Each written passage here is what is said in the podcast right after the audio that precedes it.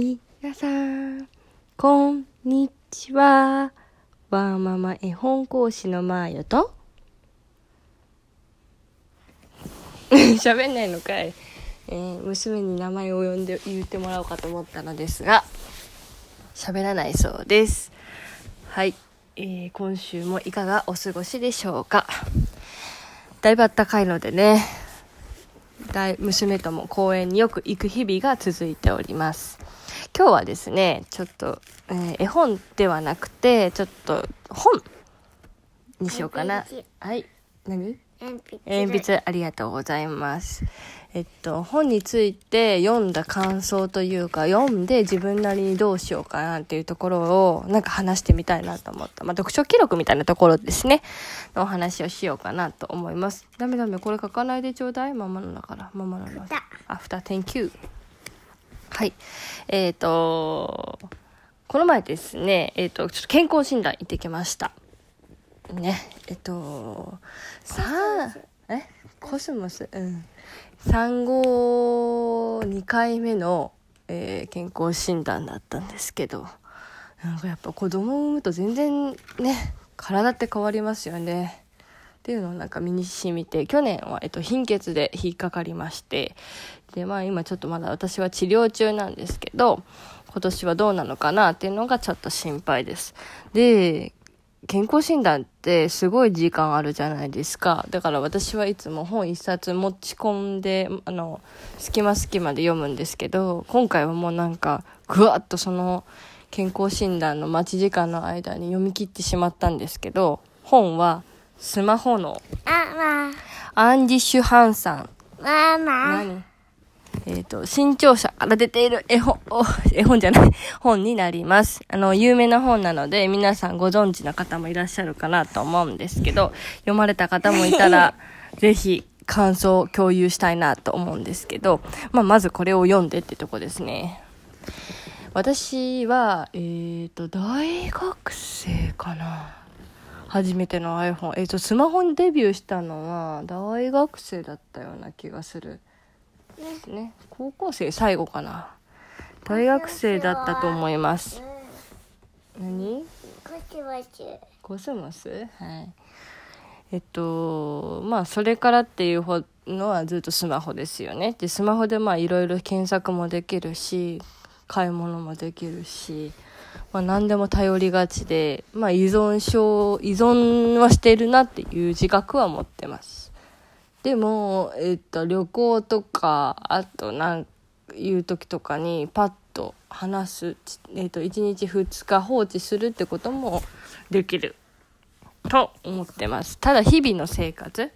においては本当に必要不可欠で、今年は、アップルウォッチ買いたいなと、夏のボーナスでね、買いたいなと思ってるぐらい依存はしているなっていうのが自覚症状としてあります。そういった背景で、読んで感想っていうか、適度な距離、SNS だったりスマホとのね、適度な距離と適度な運動、苦しい、姉ちゃん重たいっていうのがすごい大切な軸として考えるってことが最終的に書かれていて、いやまさにそうなんだなと思いつつ、なんかちょっと読んでて、スマホが普及することによって、何でもかんでもできるっていうのも変で、なんていうのかな、やることが増えましたよね。チェックをするっていうのもそうだし、投稿するっていうのもそうだし、それによって何かが収入を得ることもできるし、収入が減ることもあるし、収入っていうのも違うけど、投資をすることもできるようになったし、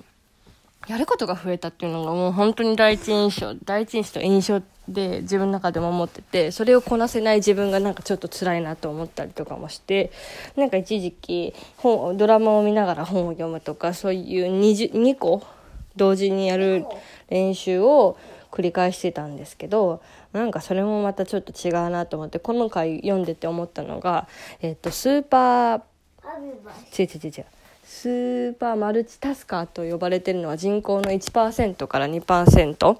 なのだから大多数の人はもう一つのことしか集中してできないっていうのが書かれてて、いやもう本当そうじゃんと思って、なんかちょっとそこが不意に落ちました。ワーママって本当マルチタスクをこなす能力って求められません？母でもあり、会社員でもあり、私の場合は会社員でもあり、で園の役員も求められたりとかもするし、行こうね。なんかそれがね、なんか当たり前っていうこの空気感がすげえ辛いなって思うんですよ。でも実際はマルチタスカーなんて人間は人口の 1% から 2% しかいないのに、無理くりそれをやってるっていうこの世の中なんかなっていうのが余計思ってしまったっていうところがもう一つ。あとやっぱり本は紙で読むのが一番だなっていうのはもうこれを読んでもさらに思いました。集中力を高めるっていう意味でもやっぱり紙の本で読むのが一番いいなっていうのはこの本でなんか私の中では納得したし、娘にもそうしていきたいなっていうのをすごく思っております。はい、公園行こっか。はい、ちょっと喋りすぎました。娘が公園に行きたいそうなので、ここら辺で終わりたいと思います。それではみんなバイバイ。